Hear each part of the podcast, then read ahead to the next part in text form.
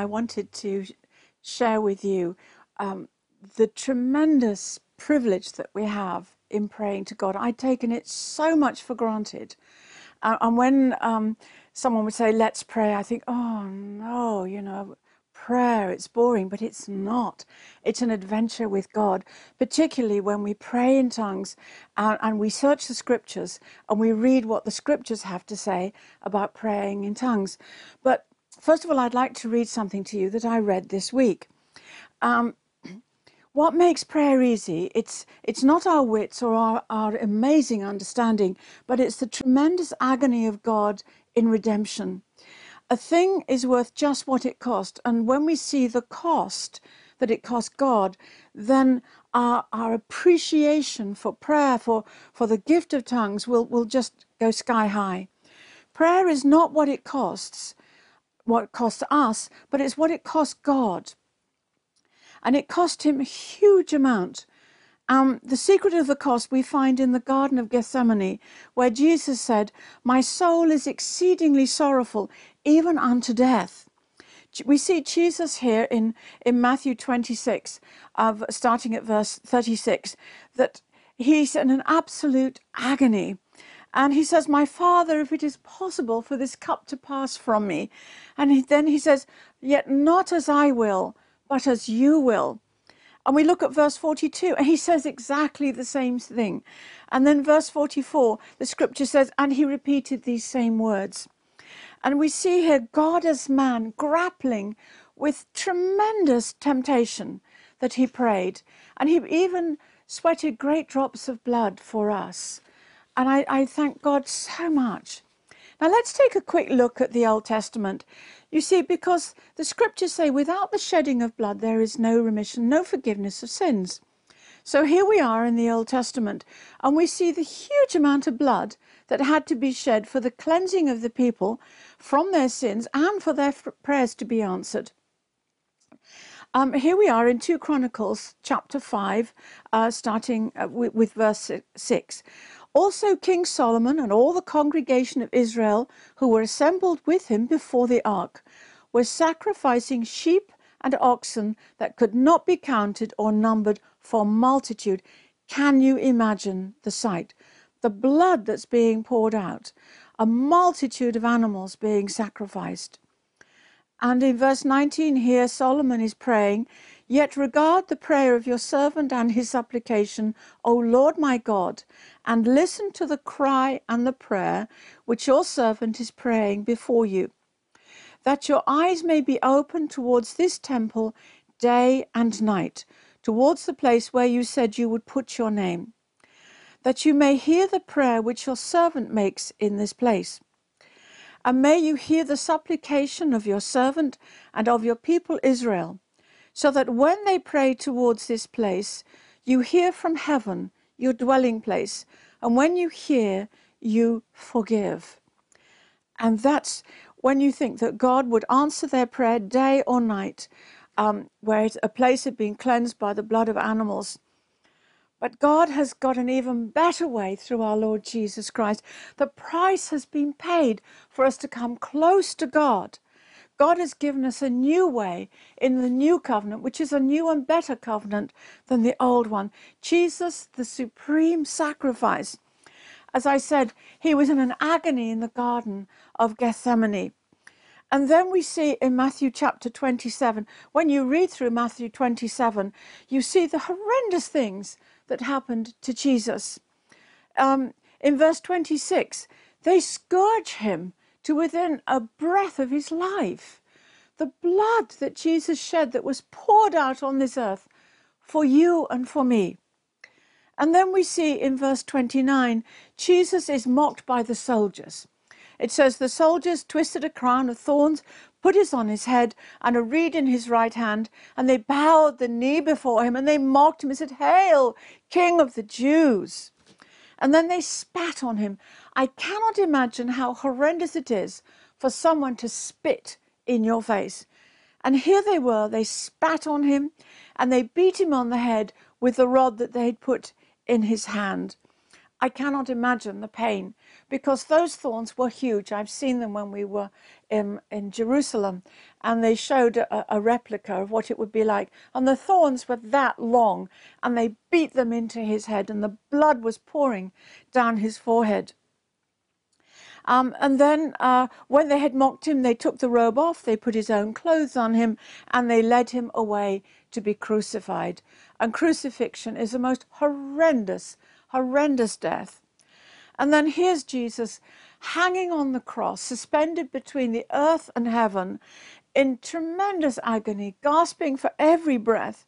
And was there any sort of sympathy? Was there any compassion?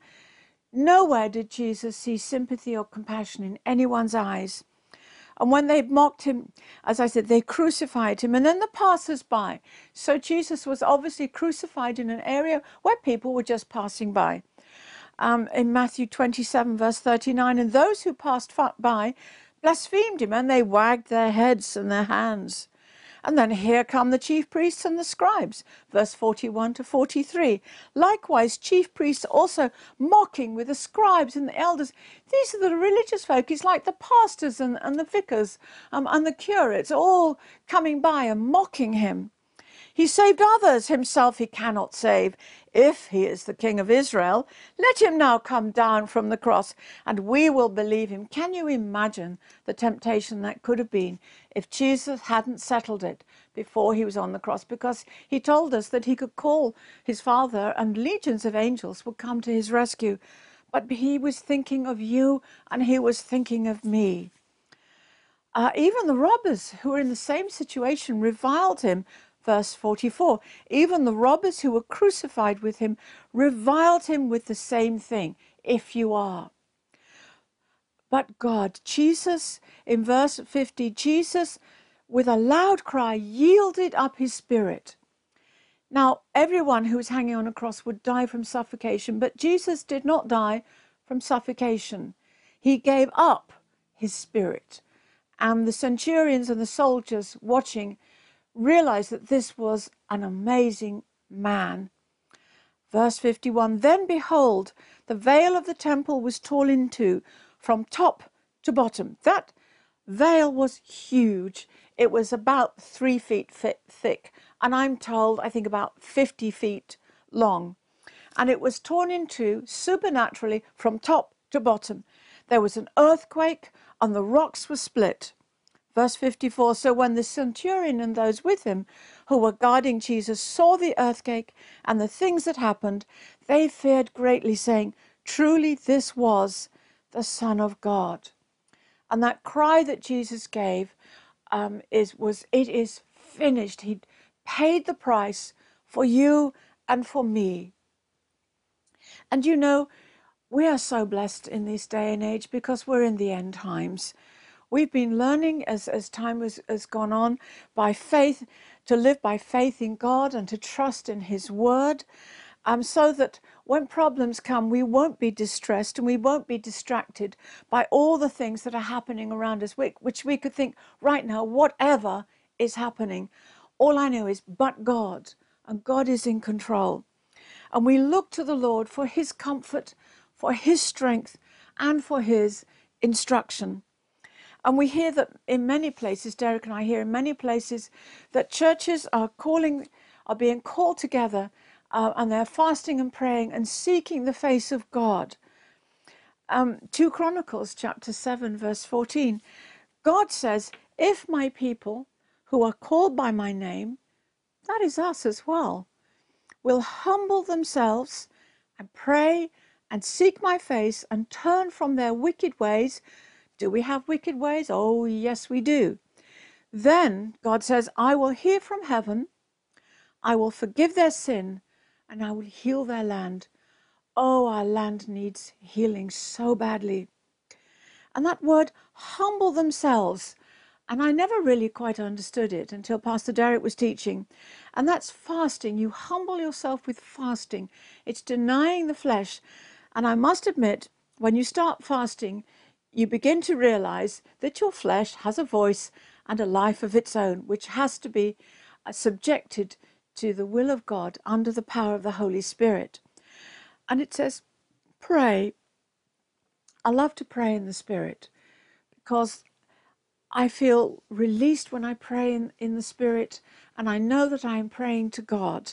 Sometimes, yes, I feel like my mind has gone out to lunch, but press through that, because when we pray, also our flesh is saying, well, I'd really rather be doing this. Look at all the jobs that I could be doing, and here I am going, and I don't even understand it.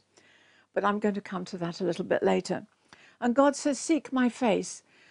I found that for me, prayer used to be my shopping list for God. God is not my servant. I am his servant, and I should be seeking his face to find out what he wants me to do.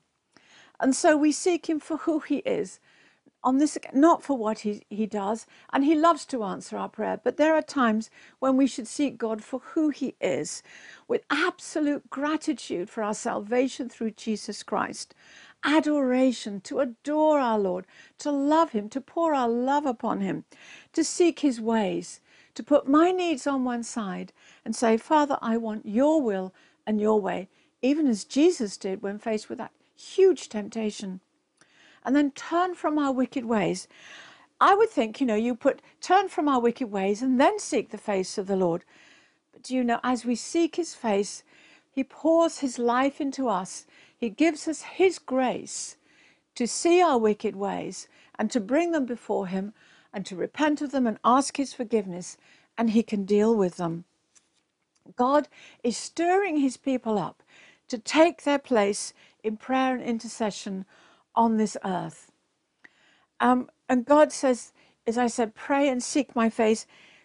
It just amazes me that Almighty God, who is really totally self-sufficient, the self-sufficient one, that he's wanting the affections of our heart.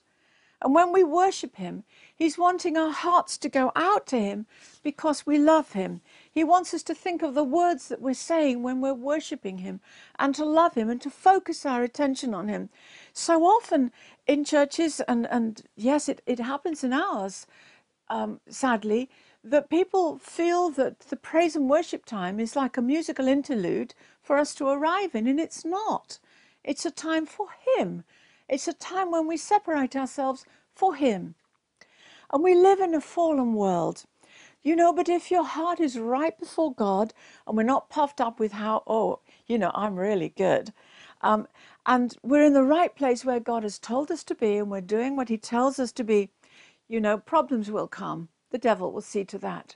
But that problem won't last long if you're really listening to the Lord. But sadly, and I've done this so many times, we let the problems affect our communion with the Lord Jesus Christ. We get under pressure and we begin to blame the Lord, like, why, Lord? Why haven't you done this? Why is this still happening? Why hasn't it stopped? What are you doing, Lord? And if ever I catch myself thinking this, I know absolutely without a shadow of a doubt the problem is never, never, never, ever God.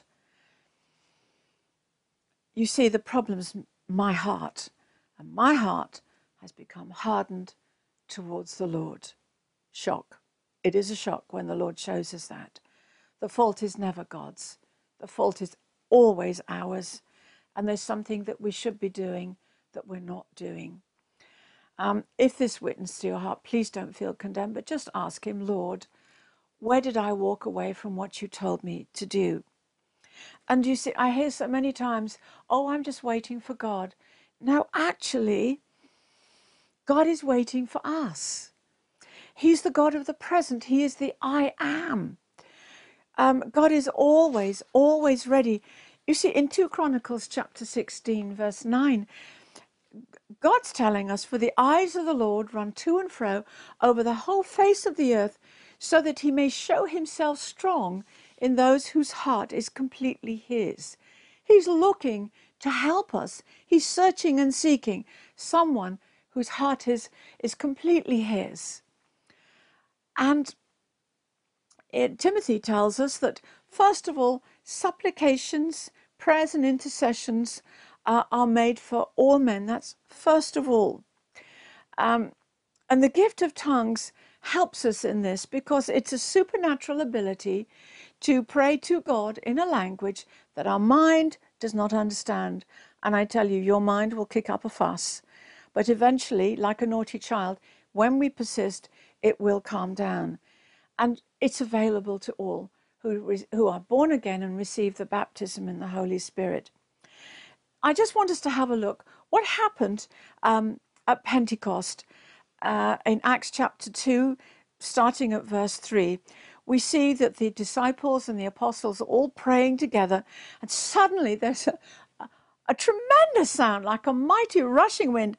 And I mean, it is so loud that it brings multitudes rushing to see what on earth has happened.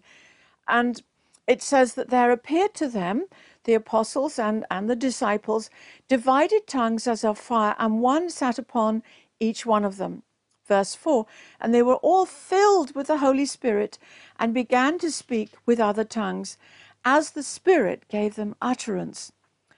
And verse 6, this sound brought a multitude together. And here in 11, they're speaking to one and they're saying, Cretans and Arabs and all the other nations, we hear them speaking in our own language, the wonderful works of God. Praying in tongues is a very supernatural and wonderful gift that God has given us to help us to pray and intercede for situations where we really haven't a clue. And here we see 1 Corinthians chapter 14, verse 2. He who speaks in tongues, he doesn't speak to men, but he speaks to God, because nobody understands him. In the Spirit, he speaks mysteries. God has mysteries, and he wants us to pray them into this earth. And Paul, he's speaking to the Corinthians, who spoke a lot in tongues, and he said, I thank my God, I speak with tongues more than you all put together. And so Paul, Timothy, under the inspiration of the Holy Spirit, he tells us in 1 Timothy, therefore I exhort, first of all, supplications, prayers, intercessions, and giving of thanks be made for all men, for kings, all who are in authority, whether you like that authority or not. We pray for that authority so that we may lead a quiet and peaceable life in all godliness and reverence. You see, God desires all men to be saved. He hates for anyone to perish. And if we have a bad government and bad laws and bad and people are murdering one another, that is not a peaceful situation. And it actually hinders the proclamation of the gospel. And so we come back again, first of all, supplications and prayers and intercessions for all men, kings and all in authority. But how can we pray with our understanding for all men? We don't know them.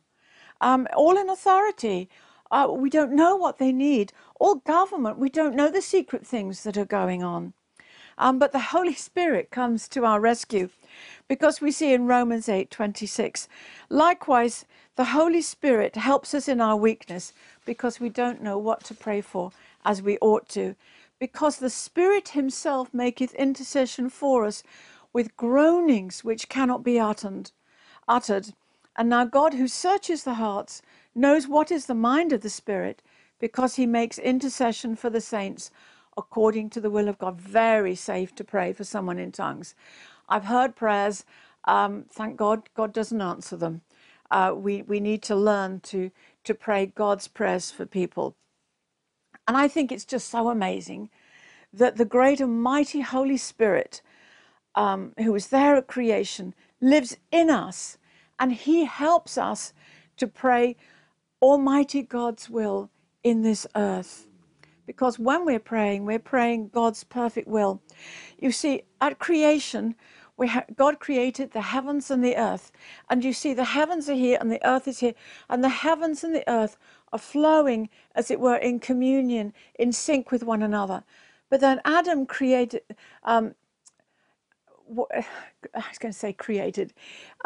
he committed high treason. And so this is what happened. So heaven and earth are no longer in sync. But when we yield to the Holy Spirit and we pray in tongues, then we're beginning, and we're praying God's mysteries into the earth, then we become in sync with heaven. And you know, when you're praying in tongues, you can get a word in your own language, and it gives you an insight as to what you are praying. And it says that the Holy Spirit makes intercession for us with groanings that cannot be uttered. It's like birth pains, and you feel this pressure, and you groan and you groan. And the groanings there, they are divine articulations within the Trinity, the Holy Trinity, that cannot be put into words, but they carry profound appeals for the welfare of every believer. So you can pray deeply for the deepest concerns and heartache for someone that you don't know, or you may know even well, but the Holy Spirit alone knows the heartache that's in someone's heart. And you are able, by yielding to the power of the Holy Spirit and praying in tongues, to pray for that.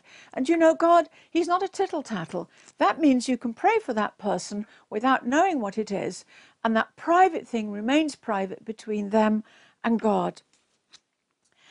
Paul said that he prays with the understanding and with the Spirit. As we yield to the Holy Spirit, we allow him to help us to pray. And as we said, I've said again, I want to push this, that we pray in accordance with God's will when we're praying in tongues. Now, the role of the Holy Spirit is to help us to pray. He's not here to pray instead of us. One of our shortcomings, the shortcoming, is that we don't really know how to pray as we ought. But God sees the heart of a person, as I said. Even if you know someone extremely well, you don't know the deep things in their heart, and that's where the Holy Spirit can reach and heal. We do know that we pray in the name of Jesus, and we know we're ignorant of the devil's schemes, but the Holy Spirit is not, and you can pray against things as you're praying in tongues. The Holy Spirit is able, by giving me the utterance in tongues, to bypass my mind and to pray fervently and effectively for you in a language that my mind does not understand. And I will pray as long as the Holy Spirit gives me the utterance. You feel this pressure to continue to pray, to continue to pray. And then, you know, you can get the all clear, as I call it. It can be a note of joy. It can be a shout of triumph.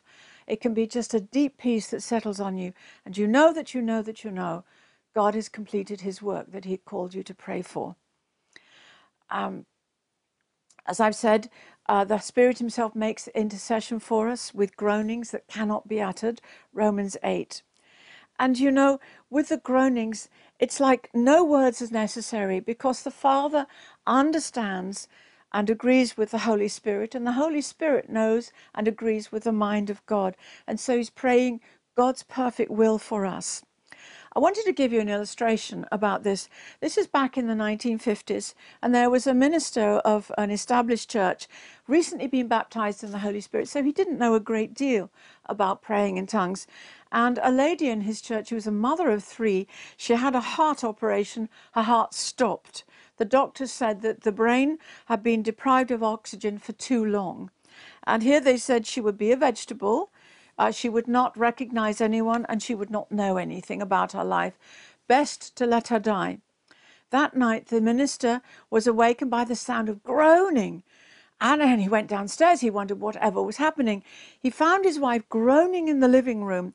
She explained she had a deep burden to pray for this woman. It's not, she knew it wasn't God's will for the mother to die, but she didn't know how to pray. Anyway, she returned to groaning and praying in tongues for another 1.5 hours. Finally, she returned to bed and she said, well, darling, the burden's gone. It's lifted. The next morning, they went to visit the young woman in hospital. Guess what? She was sitting up in bed, laughing and completely healed. I've heard so many testimonies like this, when someone will give themselves to the Holy Spirit and do something that sounds strange and weird, but trusting him. And the explanation is that the Holy Spirit helped that wonderful woman to pray effectively that night for someone who she wanted to pray for, but she didn't know how to pray for it. And so she had prayed God's perfect will through praying in tongues. The Holy Spirit helps us in our prayer. I just wanted to encourage you, because this is for you, to read about the Holy Spirit and praying in tongues. Meditate on that in the scriptures. Feed your faith. pray every day in tongues. God's told me to pray 1 hour in tongues every single day, but I'm not saying that you have to, but do pray. Start praying maybe with 15 minutes a day. Press through the feelings. It's a bit like a bird taking off, lots of effort, and then suddenly come into the thermals and you just float. Know that you are praying God's will into your life. As you yield to the Holy Spirit, He's able to guide you and counsel you in everyday life. You will find the answers to things coming to you. You will find when you start your day with this, that things begin to really fall into place. And resist the negative thoughts that come to you. I'm just saying, Kurabaya, Kurabaya. But you know, maybe that God is saying, God's will be done, God's will be done, God's will be done. You can't beat that. I would like to pray for you. Let's join in prayer together. Beloved Heavenly Father, I pray for your precious children, that you would give them a revelation of the importance and the wonder of yielding to your Holy Spirit and praying and interceding in tongues. Grant them joy in obeying you. Give them insight and wisdom as they pray. In Jesus' precious and most wonderful name. Amen. The success of our Christian life is based on prayer, our prayer life. And in this series of 8 CDs, I go through, basing it on the Lord's Prayer, all the different principles of prayer and the different kinds of prayer that you need to understand about. In fact, it's not just one series of 8 CDs, but we have Principles of Prayer Part 2, and Principles of Prayer Part 3, and Principles of Prayer Part 4. So actually there's 32 CDs altogether that take you all through the subject of prayer. And if you order one, it's normally £20, but if you order two, each one after that is only £10. So we give you a discount if you want to take on the whole series. So get built up in the area of prayer. Thank you for watching. You can watch more of our teachings on our Oxford Bible Church Roku channel and Derek Walker YouTube channel. You're most welcome to join us at our church services, which are every Sunday at 11 a.m. and 6 p.m. at Cheney School, Headington, Oxford, OX3 7QH. You can order CDs, DVDs, books and other great products from our online shop at www.oxfordbiblechurch.co.uk or by calling 01865 515 086.